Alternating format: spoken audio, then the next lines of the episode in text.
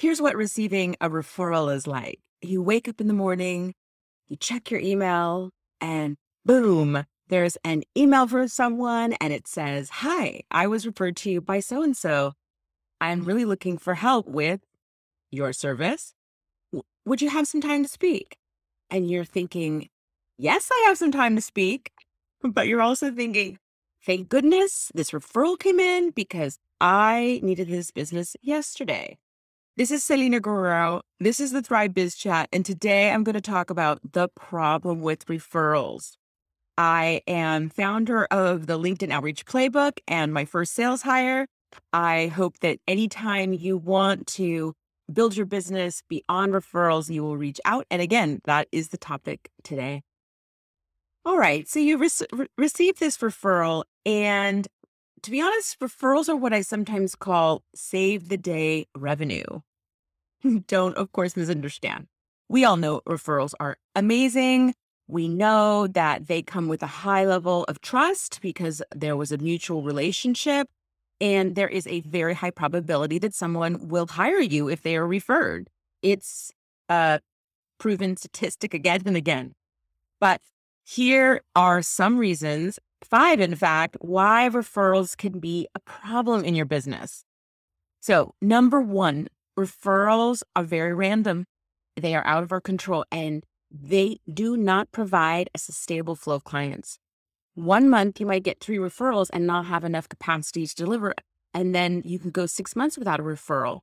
It causes a feast or famine business when we are solely relying on referrals to generate new clients. Number two, you may in fact begin to fool yourself fool yourself into believing that referrals always come in to save your bottom line.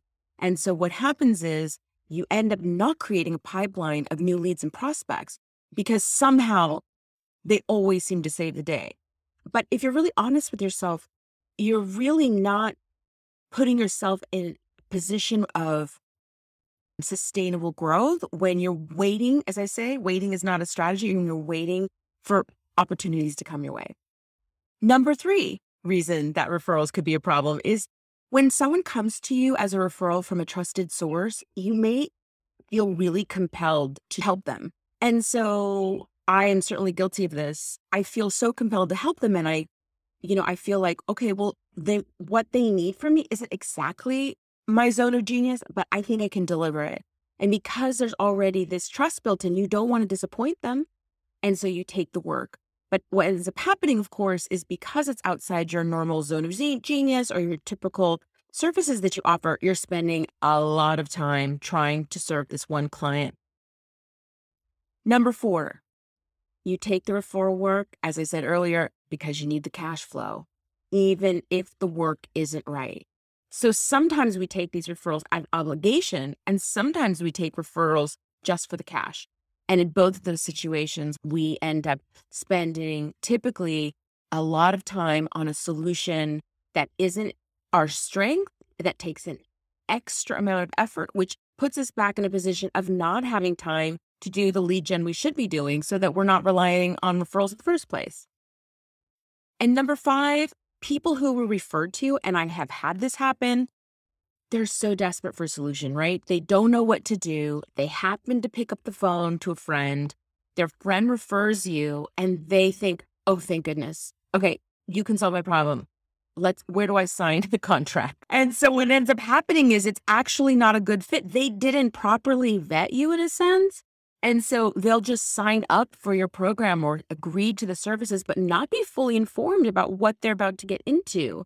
And so as a result, you have either extra work to satisfy their needs because as the work together progresses, they realize, well, this isn't what I thought I signed up for. Or worse, they end up feeling unsatisfied that you didn't do the work that they needed. Does any of this resonate with you? If you want to create a strong, sustainable business, try to create a business development plan with a healthy mix of referrals. Yes, because they are awesome in many cases, marketing, and also sales outreach, prospecting, reaching out to people who we think we can help, and then having that backed up by the authority marketing that we're doing. And I'm guessing you're getting referrals and I'm guessing you're doing marketing. But if you're not yet quite sure how to integrate sales outreach or prospecting, but you're curious to learn more because you want a really strong business and you're really invested in the long term viability of your business, please reach out to me. I can be found on LinkedIn.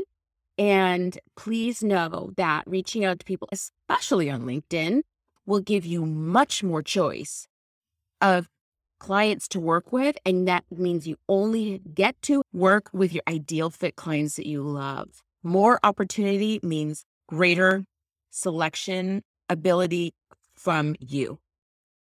Please reach out to me. I'd love to hear what you have to say about this. And if you want to learn more about reaching out to your ideal client who are waiting for you, who really need your solutions, please reach out to me on LinkedIn, Selena Guerrero. You can find my link in the notes or at outreachplaybook.com. You can learn more about how I help you do that on LinkedIn.